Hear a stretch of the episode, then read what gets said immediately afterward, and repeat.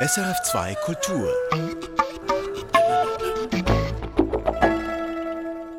Wären wir in der Wahlheimat meines Gastes, dann würde diese Sendung so beginnen. Aloha kako, ena poe o Hawaii, also guten Tag, äh, liebe Leute von Hawaii. Per Oko, wie geht es Ihnen?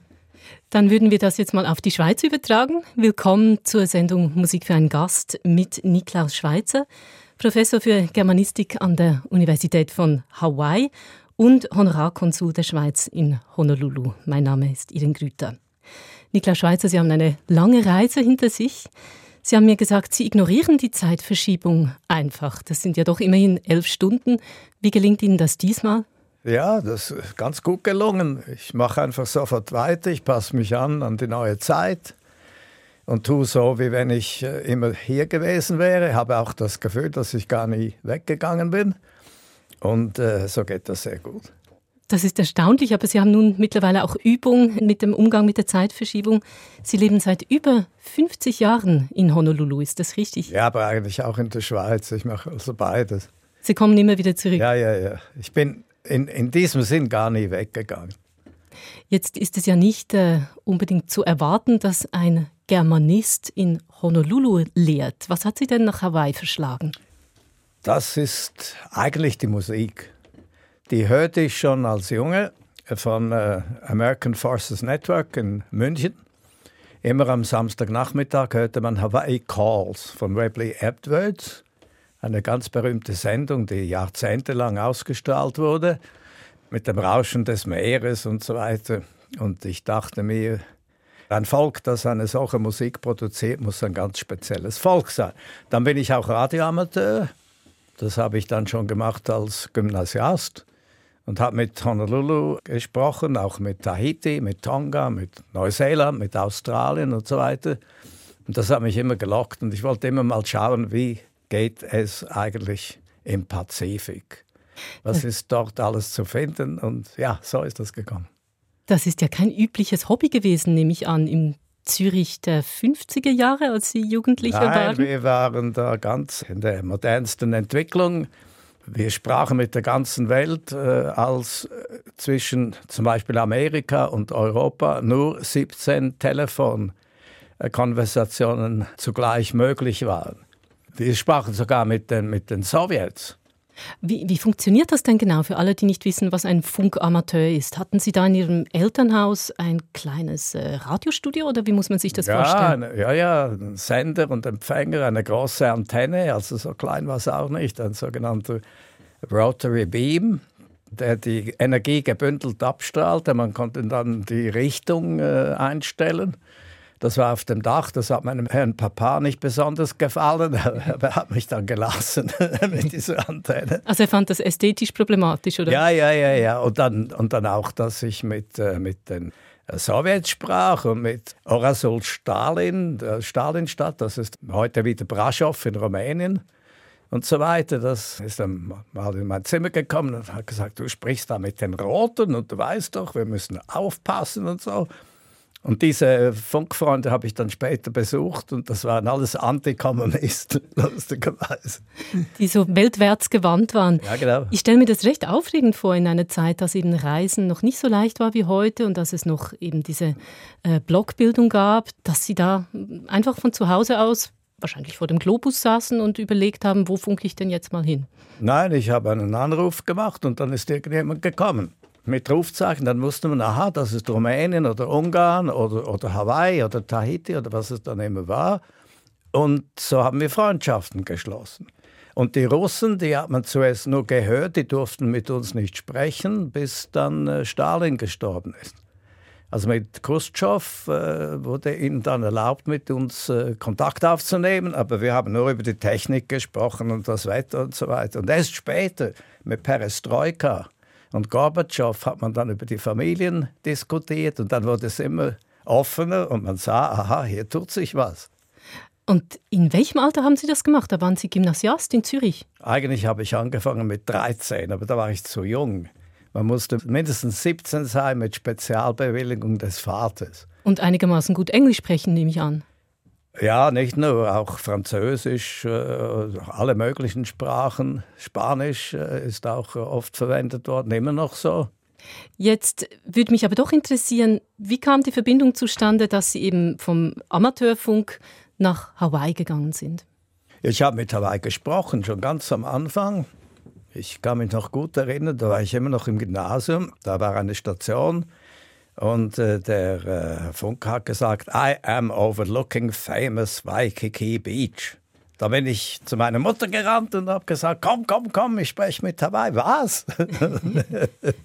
das war also besonders lustig. Und das geht über den Nordpol. Und äh, wegen des äh, Magnetfelds beim Nordpol äh, hat das Signal also aus dieser Richtung eine besondere Qualität, genauso wie die hawaiischen Chants, also eh, kamehameha, eh, eh, eh, so, so hat das getönt. Das hat mich natürlich besonders äh, angelockt. Und dann haben Sie entschieden, dass Sie eines Tages da leben wollen, oder wie genau? Nein, nicht leben. Ich wollte einfach mal auf Besuch dorthin und mal mich umsehen. Und ich dachte natürlich, das ist ein Bubentraum und äh, nachher äh, zerstiebt das als Illusion. Aber als, als ich das erste Mal dann wirklich dort ankam, habe ich gesehen, ein Moment mal, das ist ja viel spannender, als man denkt. Also nicht nur Hula Mädchen und Surfen äh, und so weiter, sondern das ist eine ganz spannende Kultur und mit einer komplizierten Geschichte. Und das hat mich dann immer mehr interessiert. In die hawaiianische Geschichte werden wir eintauchen mit den Musikwünschen, die Sie genau. mitgebracht haben. Der erste ist ein ganz besonderer. Wir hören eine Aufnahme, die fast 100 Jahre alt ist. Die wurde 1928 aufgenommen von der Royal Hawaiian Band. Jetzt müssen Sie vielleicht kurz erklären, warum eigentlich Royal? Hawaii war ein stolzes Königreich. Ist es eigentlich immer noch, wenn man es genau sich ansieht. Und die Royal Hawaiian Band, das war die Militärkapelle des unabhängigen Staates Hawaii. Man darf nicht vergessen, Hawaii war der erste nicht westliche Staat, der von der Staatengemeinschaft als unabhängig anerkannt wurde, und zwar 1843. Vor allem von England und Frankreich, also den rivalisierenden Kolonialmächten. Und dann mussten die Staaten gleichziehen. Belgien anerkannte Hawaii schon ein paar Wochen vorher weil die eben unabhängig geworden waren von Holland und also von den Niederlanden. Und die brauchten äh, Kontakte in der ganzen Welt und Hawaii äh, kam gerade richtig gelegen für, für Brüssel. Und dann äh, alle anderen Staaten äh, anerkannten äh, Hawaii ebenfalls, inklusive der Schweiz. Und äh, so hat sich das entwickelt. Und die Royal Hawaiian Band war eben Bestandteil der Armee von Hawaii. Wir hören gleich, wie diese Royal Hawaiian Band klingt. Überraschend, wenn man sonst an hawaiianische Musik denkt. Hier in diesem kurzen Ausschnitt, anderthalb Minuten aus der historischen Aufnahme, hören wir sie mit, vielleicht können Sie mir bei der Aussprache des Titels helfen. Aloha Oi, das heißt, ich liebe dich. Das ist ein Liebeslied.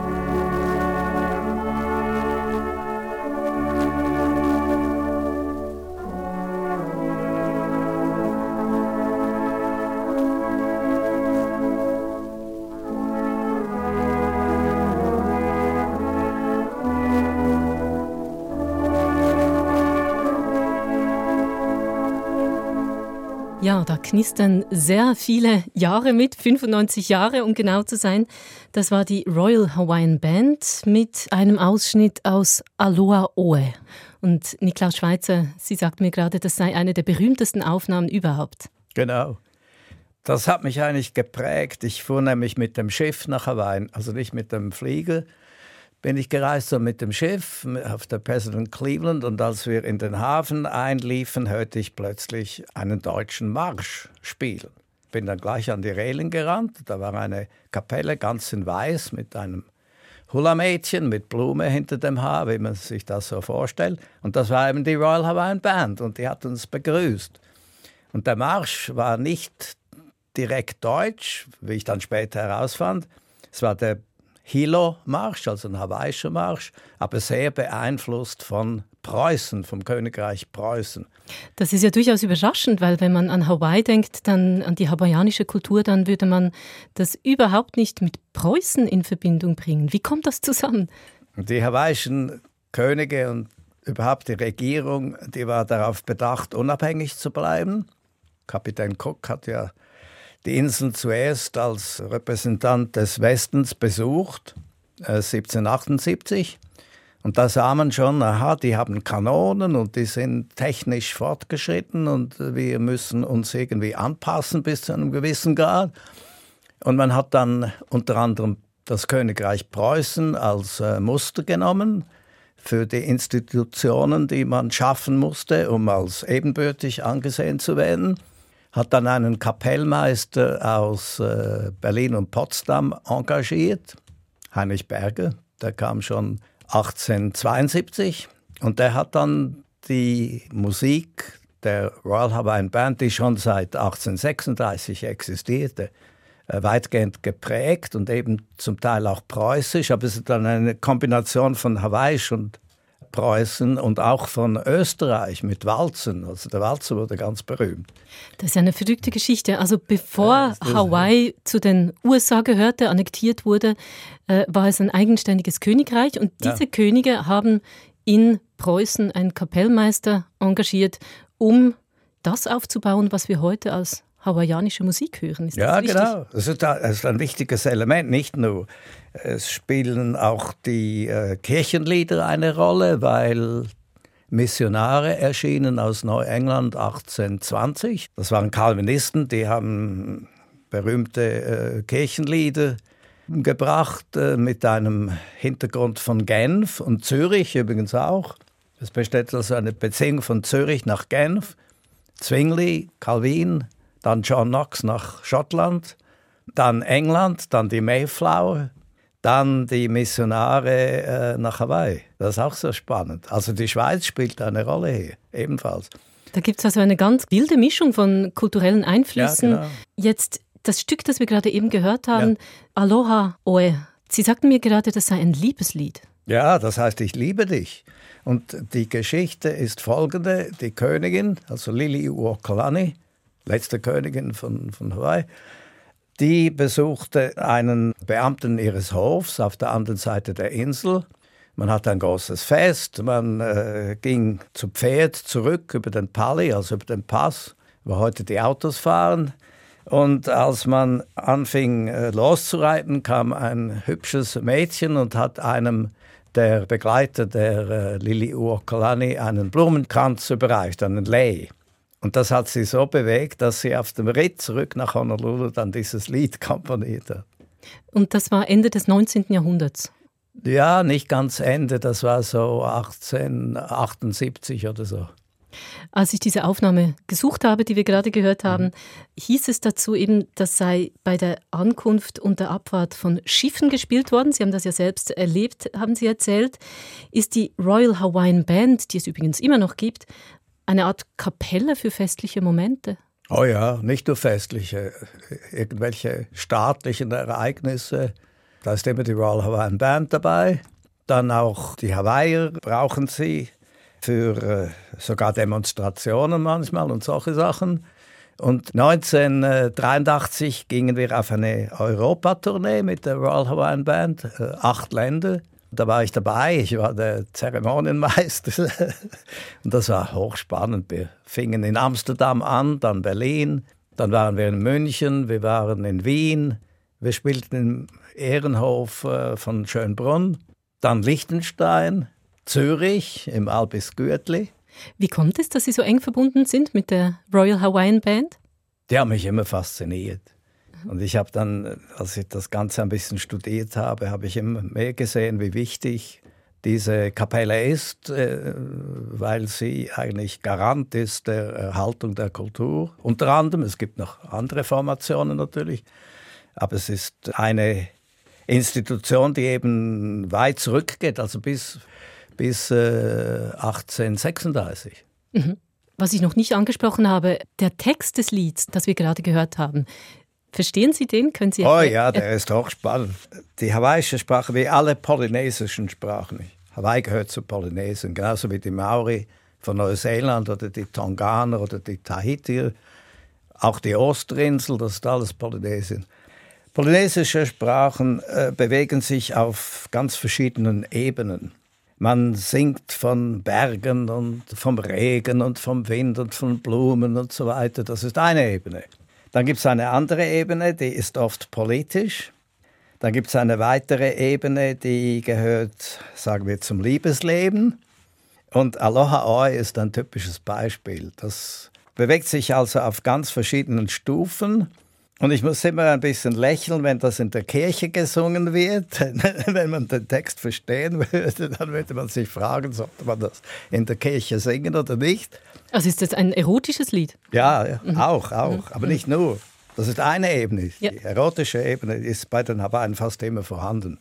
Und dann wird gelacht, diejenigen, die es verstehen, die meisten verstehen es nicht. Und äh, ich weiß noch, ich war mit einer älteren, sehr würdigen Dame an, einem Konzert und dann hat sie plötzlich auf Hawaiisch gesagt, weißt du, Du und ich, wir verstehen, was das alles heißt, aber alle diese Leute verstehen überhaupt nichts. Da hat sie gelacht. sie haben tatsächlich Hawaiisch gelernt. Ja. Sie sind ein Kenner der Geschichte, der Kultur Hawaiis geworden in all den Jahren. Wir werden darauf zurückkommen. Jetzt lag das ja nicht auf der Hand. Eben, Sie sind Stadtzürcher und wenn wir jetzt zur nächsten Musik kommen, die Sie gewünscht haben, dann ist auch das eine, die sehr stark mit der Stadt verbunden ist. Ist das etwas, was in Ihrem Elternhaus gehört wurde?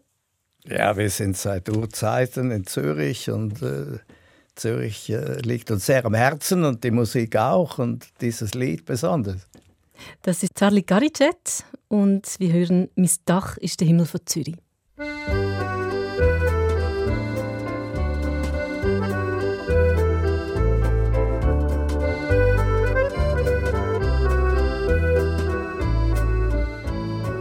Jetzt schaut er das an. Jetzt schaut er das an, das Bellevue am Morgen.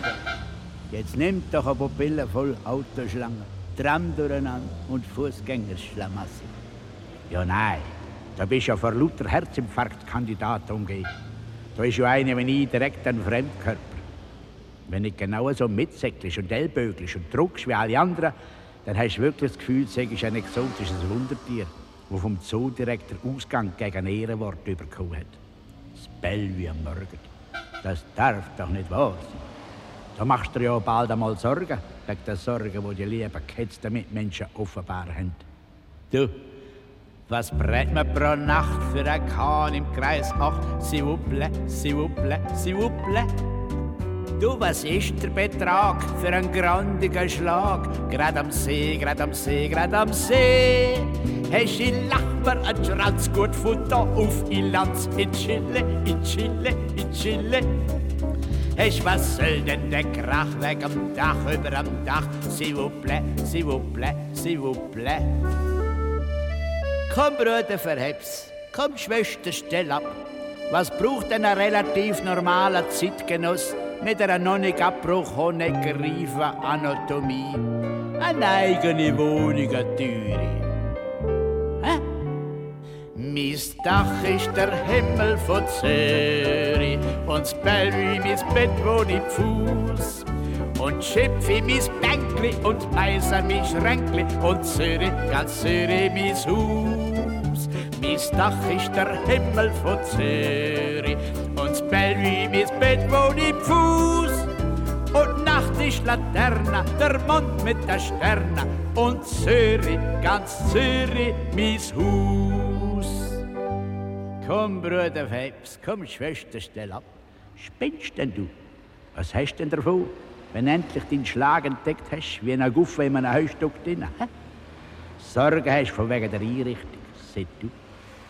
Unser einer hat auch schon einmal wollen, auf einer so supermodernen Stromlinie-Couch als Hühnerauge voll Schlaf nehmen. Du, ich kenne das Gefühl in der Wohlbedarfsstühl. S'il vous plaît, s'il vous plaît, s'il vous plaît. Du, ich weiß, wie es ein ist an der schwedischen Tisch. Windelweh, Windelweh, Windelweh. Hast mich spickt's oder Bock vor am Fisch der Barock. Jemine, jemine, jemine.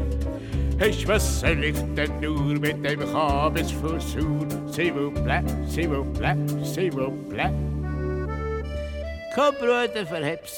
Komm, Schwester, stell ab. Schmiss das Zeug doch ins Brockenhaus oder verschenk's am Landesmuseum und mach's so wie ich. Ich habe nämlich für den richtigen Heimatstil eine ganz besondere Gespüre. Mein Dach ist der Himmel von Zürich und das Bellevue mein Bett wohl im Fuß. Und dat ist die Wettli und Limmerts Klosettli und Zürich, ganz Zürich mein Haus.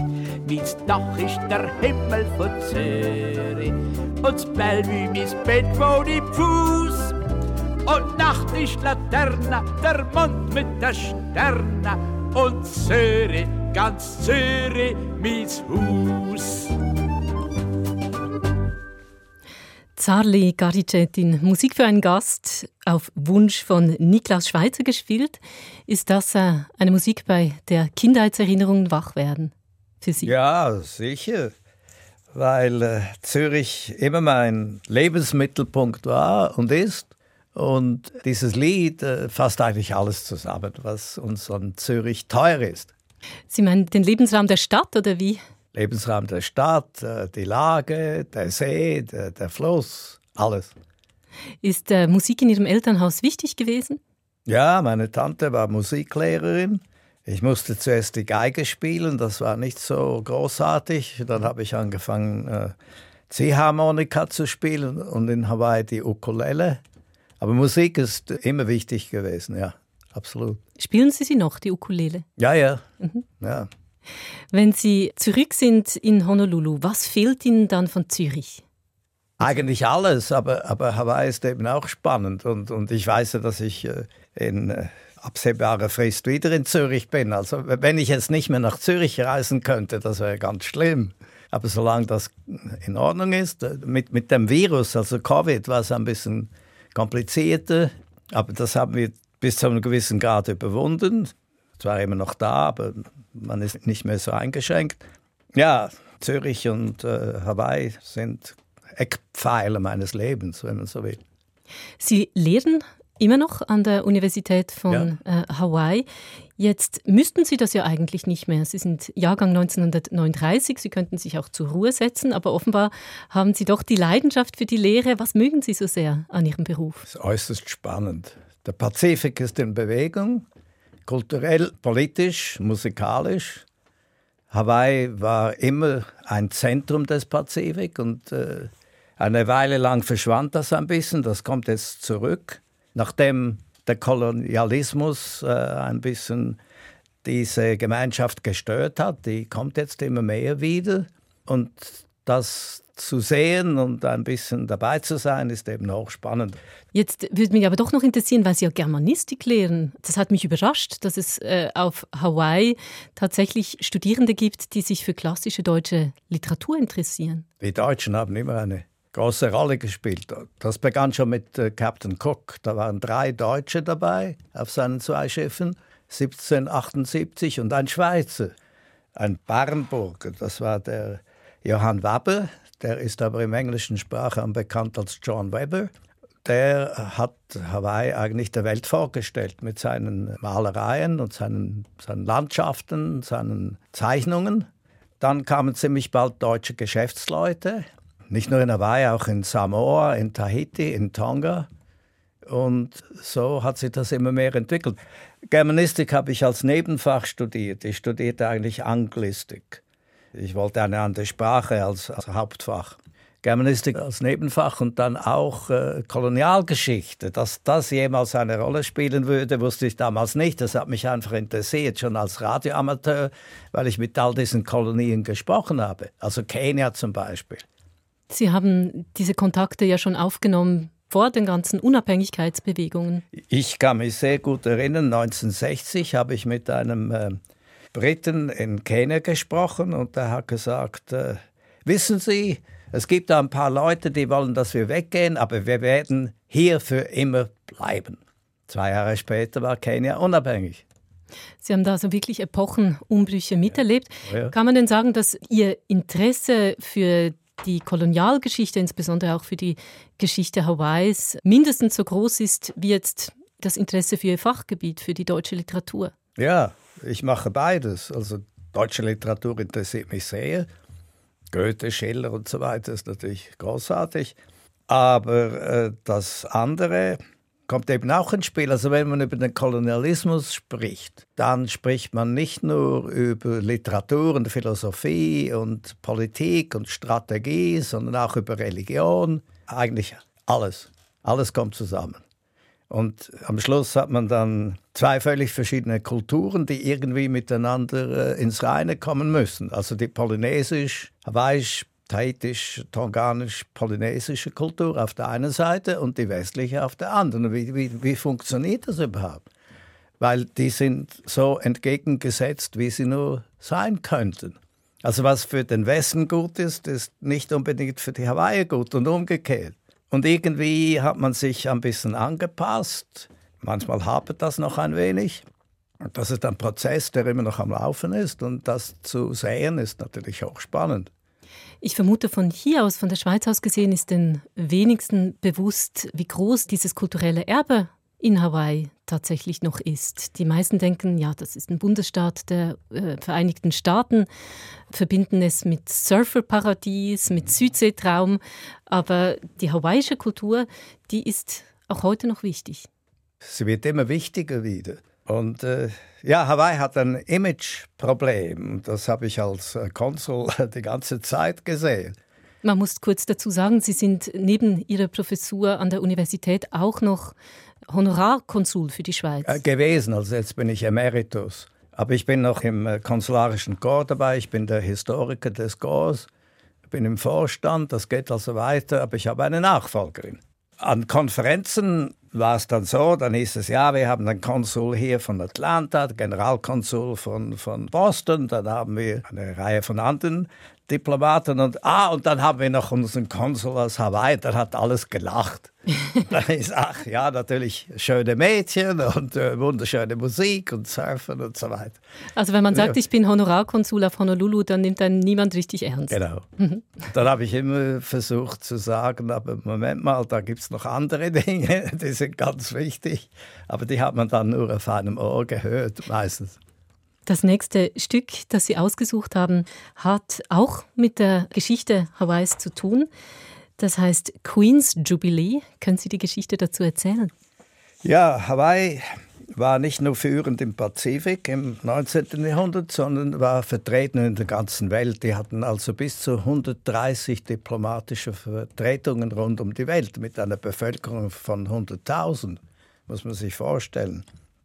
Und äh, man war auch eingeladen, als die Königin Victoria ihr 50. Thronjubiläum feierte. Da wurde König Kalakaua von Hawaii eingeladen. Der hat dann seine äh, Frau, seine Königin geschickt und die Kronprinzessin, Lili Uoklani damals. Das war eine der festlichsten äh, Gelegenheiten des 19. Jahrhunderts. Äh, gekrönte Häupter, Präsidenten, alle möglichen von Leuten waren anwesend und die brachten Geschenke. Das schönste Geschenk und das nachhaltigste Geschenk war wahrscheinlich dieses Lied, welches äh, Lili Uoklani zu Ehren von Königin Victoria komponierte und das sie Kajubile nannte, also das Jubiläum. Und diese Königin war also gleichzeitig auch Komponistin, Musikerin. Ja, die, die sie hat Aloha Oi komponiert. Und das, was wir eingangs gehört hunderte haben. Von, was wir eingangs gehört haben und hunderte von Liedern. Es gibt ein wunderschönes Buch mit allen ihren Liedern drin. Sie hat eigentlich die hawaiische Musik zusammen mit der Royal Hawaiian Band richtig weltberühmt gemacht. Das ist jetzt also ein Stück, das sie zu Ehren von äh, Königin Victoria komponiert ja, hat. Genau. Und wir hören es in einer Aufnahme von 2003 mit Weldon Kekawoha. Ist das richtig? Kekawoha, ja. Ein berühmter Musiker dabei. Sänger, Ukulelespieler und Gitarrist.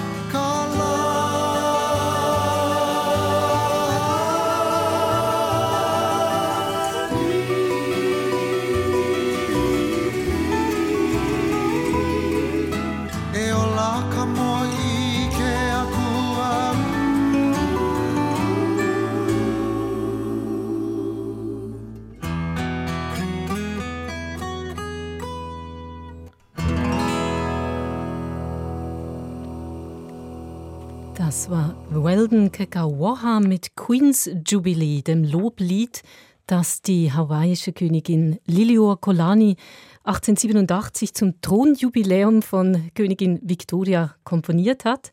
Wir haben es hier in Musik für einen Gast auf SRF 2 Kultur gespielt auf Wunsch von Niklaus Schweizer, der mir, während das Lied lief, simultan übersetzt hat, worum es da ging. Können Sie das noch mal ganz kurz umreißen? Ja, es heißt also, wir sind hier voll Bewunderung für Sie, Königin von England. Ihr Ruhm erreicht die ganze Welt die nördlichen Meere, die südlichen Strände. Überall sieht man ihre Kraft, also Mana, das ist übernatürliche und natürliche Kraft. Und hier sind wir an ihrem Strand am Tag ihres Jubiläums und wir bringen für sie unsere Liebe, unser Aloha und Gott beschütze sie und lasse sie lange leben. Die Königin Liliuokalani hat das also zu einem Zeitpunkt komponiert, als Hawaii noch ein unabhängiges Königreich war. Genau. Also ein Lied von einer Königin für die andere sozusagen. Sie war Kronprinzessin damals. Kronprinzessin. Königin wurde sie ein paar Jahre später. Und hat äh, Victoria das zu schätzen gewusst? Weiß man das? Sicher, aber ich glaube nicht, dass sie die Worte verstanden hat. Wahrscheinlich nicht. Aber die Melodie hat sie bestimmt geschätzt. Sie verstehen die Worte. Wie haben Sie Hawaiianisch gelernt? Oder sagt man eigentlich Hawaiisch oder Hawaiianisch? Ich schwanke. Ja, zu Recht, weil Hawaiisch geht eigentlich auf die Sprache selbst zurück, weil dieses Hawaiian, das kommt vom Englischen. Aber es ist beides korrekt. Aber ich würde zunächst sagen, Hawaiisch besser als Hawaiianisch, aber das andere ist auch korrekt. Wie habe ich das äh, gelernt? Ich habe ja Deutschunterricht zuerst einmal an einem Gymnasium, das dann von Obama besucht wurde, lustigerweise. Und da hat der ähm, Kenner, der damalige Kenner der hawaiischen Sprache, äh, Professor Samuel Albert, uns einen Vortrag äh, dargegeben und gesagt, ja, wir sehen wahrscheinlich, das war 1970, wir sehen wahrscheinlich das melancholische Ende einer Sprache, weil die Sprache verschwinden wird. Und ich habe mir gedacht, die musst du noch lernen, bevor sie verschwindet. Also auf Hawaii haben nur noch wenige Leute überhaupt Hawaiisch sprechen können. Es waren nur noch 2000 und die meisten waren 60 oder älter. Und dann ein paar Kinder. Es gibt noch eine Insel, die hat die Sprache nie verloren, das ist Niihau. Aber es sah so aus, wie wenn sie verschwinden würde. Und dann bin ich in einen äh, Kurs gegangen und dachte, ja, da sind dann so ein paar Pensionäre, die nichts Gescheiteres zu tun haben, als ein bisschen mit der hawaiischen Sprache zu spielen. Und habe dann festgestellt, meine Mitstudenten, das waren alles junge Hawaii, das war die erste Generation, die die Sprache wieder gelernt hat. Und die äh, hatten dann später Stellen im Schulwesen und an der Universität. Und das sind die, die die Sprache retteten. Und jetzt kommt sie zurück, immer mehr wieder. Also es gibt eine Art Renaissance der, ja, des stark. Bewusstseins für die hawaiische Kultur. Sehr stark, immer stärker. Die Sprache war verboten worden. Es gab ja einen Staatsstreich 1893, leider ausgeführt von Söhnen und Enkeln der Missionare. Das war nicht gerade sehr günstig für die Kirche. Gewisse Söhne und, und Enkel der kalvinistischen Missionare aus Neuengland, die haben das gemacht die hatten dann eine Politik, dass alles Hawaiische verschwinden muss. Kurz um den Staatsstreich zu verstehen, der richtete sich gegen die regierende Lilio Uakolani. Ja, gegen die Königin und ihr Kabinett und den Polizeichef. Alle anderen blieben im Amt. Und das heutige Hawaii, der Staat Hawaii, ist eigentlich das Königreich. Man hat nur die Namen geändert. Man verbot dann in den Schulen das Sprechen der Sprache. Bei den älteren Leuten konnte man nichts mehr machen, also versuchte man die Jungen zu beeinflussen. Und so kam es dann, dass zwei Generationen die Sprache praktisch nicht mehr konnten. Und jetzt die dritte Generation, die lernt es wieder. Und natürlich nicht alle, aber immer mehr. Und der Staat unterstützt das jetzt. Sie sagten mir, dass das Lied, das wir gerade vorhin gehört haben, oft am Radio laufe. Das heißt, diese ja. alten hawaiischen Lieder, die sind jetzt wieder Teil der Populärkultur. Oh ja, ja, ja. Da gibt es eine Station, auf äh, UKW und die sendet die ganze Zeit solche Lieder, aber auch moderne natürlich und dann auch Reggae, hawaiisches Reggae, das hat dann eine Beziehung zu Äthiopien, lustigerweise, via Jamaika. Also, da gibt es auch noch eine musikalische Entwicklung. All das ist jetzt sehr populär. Da sind wir wieder bei diesem großen kulturellen Melange, die ja, genau. auf Hawaii so spürbar ist. Sie haben den Staatsstreich erwähnt, der dann dazu führte, dass eben Hawaii von den USA annektiert wurde. Das nächste Stück, das wir hören, ist eine Art Protestlied gegen diesen Staatsstreich. Ist das richtig? Das ist richtig, ja. Das heißt, äh, sprechen Sie doch den Titel aus. Kaulananapua. Und das bedeutet? Wir loben die Blumen, aber die Blumen sind die Kinder, also das hawaiische Volk. Wir preisen das hawaiische Volk, das heißt das eigentlich. Dieses Stück stammt also aus einem Schicksalsjahr für Hawaii. Ja. Jetzt hören wir es in einer neueren Aufnahme von 2004 mit Hui Ohana.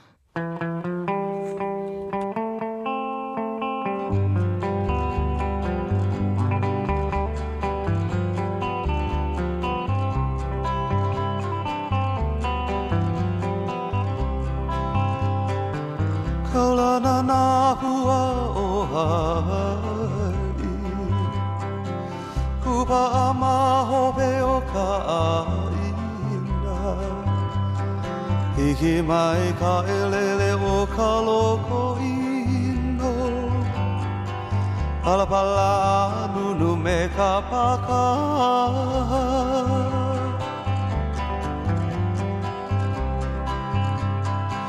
Kaula na na hua o Hawaii. Kuba a maho o ka ina. Hiki mai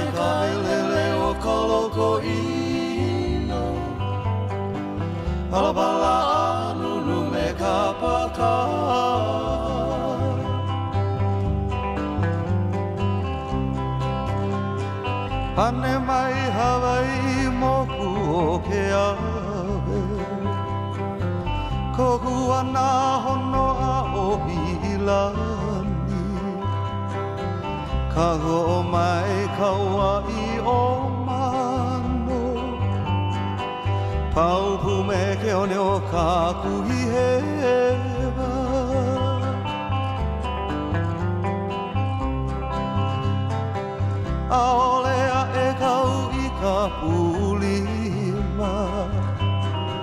Maluna o ka pepa o ka e nemi Hui ai na ku ai hewa.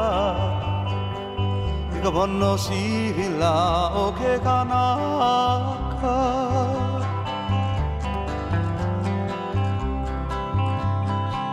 Ole mako a e mina ka pukala o ke au puni Ualava mako i ka pohaku i gai ka maha o ka aina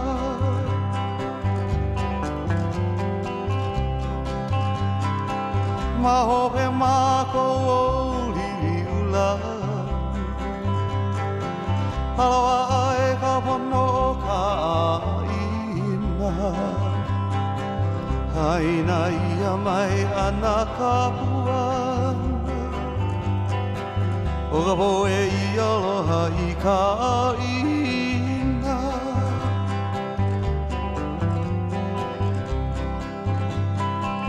Ma hope ma ko ni Aloha ai ka pono ka ina. Haina ia mai ana ka puana ka poe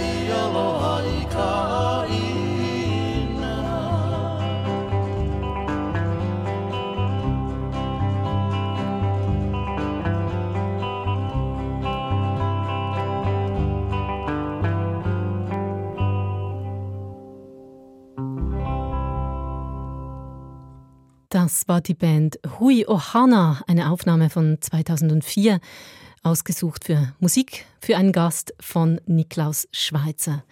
Ja, Sie haben vorhin gesagt, das ist ein Protestlied. In meinen Ohren klingt diese Musik aber so friedlich und gelöst, dass man sich überhaupt nicht vorstellen kann, was der Hintergrund dieser Entstehung ist, nämlich ein Staatsstreich. Hatte das denn irgendeine Wirkung? Das Lied hat sehr viel bewirkt. Es zeigt, dass das hawaiische Volk absolut gegen diesen Staatsstreich war. Es ist immer noch ein ungelöstes Problem heute. Wie sich das entwickeln wird, äh, werden wir sehen. Das Interessante ist, dass das Lied sehr oft gespielt wird für Touristen, die keine Ahnung haben, was dahinter steckt. Ich habe sogar an einer Hochzeit einmal gehört. Die Melodie, äh, wie Sie gesagt haben, Frau Grüter, ist wirklich sehr äh, lieblich, aber die Worte sind äußerst dezidiert. Also die richten sich gegen diesen Staatsstreich. Wir lieben oder? unsere Königin, wir unterstützen sie mit vollen Kräften. Wir wollen das Geld, das die neue Regierung uns erbietet, nicht. Das brauchen wir nicht. Wir essen lieber die mystischen Steine unseres Vaterlandes. Da muss man wissen, dass Steine eben Manna haben, also diese natürlich übernatürliche Kraft, deswegen die Steine. Also da kommt äh, die Mythologie Hawaiis genau. mit ins Spiel. Mhm. Richtig. Und, und dann ist die Rede von K-Enemy, der Feind, unser Feind, mit denen wollen wir nichts zu tun haben. Wer ist der Feind? Leider gewisse Söhne und Enkel der Missionare, die das Christentum gebracht haben. Also ist das Ganze letztlich ein religiöses Problem. Wirkt denn dieser Protest gegen die Annexion Hawaiis durch die USA bis heute nach? Also gibt es heute noch Hawaiianerinnen und Hawaiianer, die das gerne ungeschehen machen würden? Es gibt immer mehr. Das ist ein Prozess, der abläuft. Wie sich entwickelt, wird man sehen, aber die Kräfte sind enorm. Sie sagten, das wird zunehmen, diese Bewegung. Ja, sie nimmt zu. Man sieht immer mehr hawaiische Flaggen.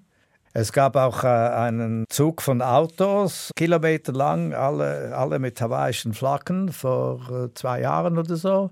Es gab einen Marsch durch Waikiki mit 20.000 Hawaiiern, mit sehr vielen Kindern. Also, ja, ja, aber es ist friedlich, das ist das Wichtige, weil die Königin gesagt hat, wir wollen das Problem friedlich lösen mit demokratisch und äh, legalen Mitteln.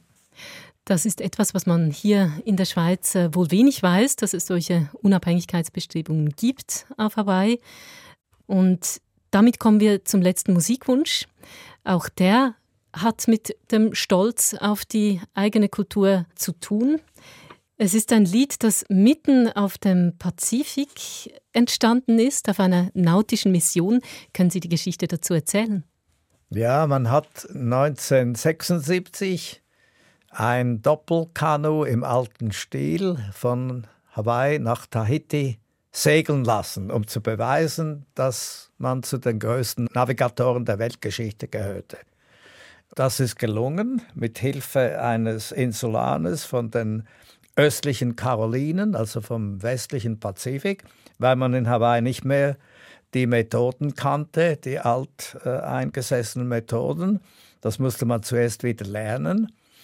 Und jetzt ist Hawaii führend mit äh, Kainoa Thompson.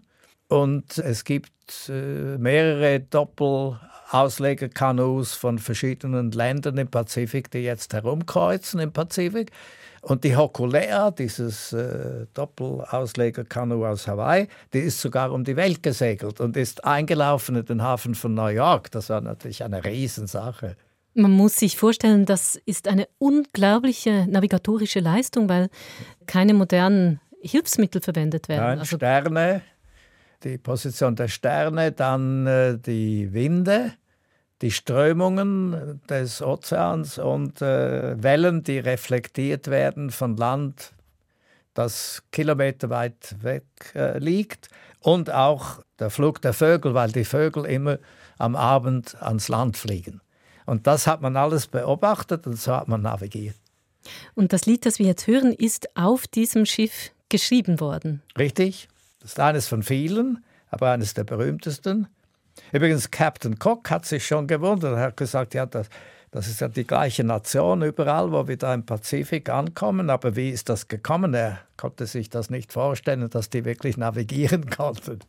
Man hat sich ja jahrelang gefragt, wie sind die Menschen von den einen abgelegenen Inseln zu den anderen gekommen. Wenn man das auf der Karte anschaut, sind das wirklich winzig kleine Punkte Richtig. im riesigen Pazifik. Ja. Und diese Navigationstechnik erklärt also einiges zur Besiedlung. Auch. Das war alles bewusst. Mhm. Das war nicht Zufall. Es hieß dann jahrzehntelang, ja, das waren einfach Schiffe, die, also Kanus, die abgetrieben wurden vom Wind, von Stürmen, von, von Strömungen und das war alles Zufall. Und die Hokulea hat dann bewiesen, dass das überhaupt nicht zufällig war.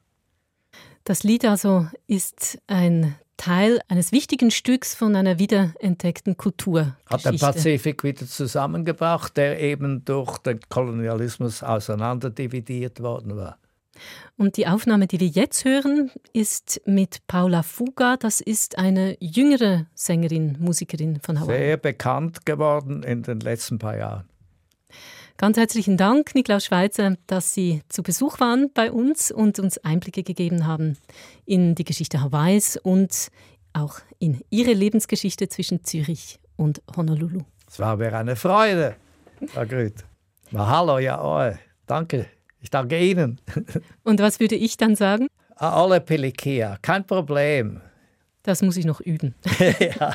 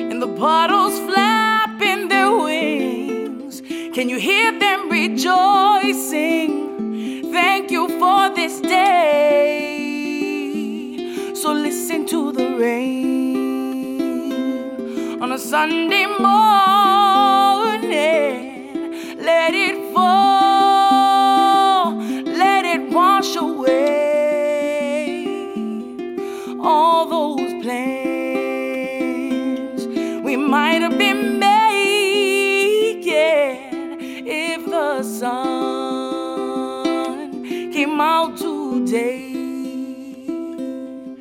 Mother Nature's melody, whispering wind through the trees, fills you with good energy. Get outside and play. Let's sleep on the beach tonight. Neath the twinkling starlight. Wish I may, wish I you're my wish come true. We'll watch that sunrise. You see it through my eyes. Oh, what a beautiful sight, blessed by the light of day. So listen to the rain on a Sunday morning. Let it fall,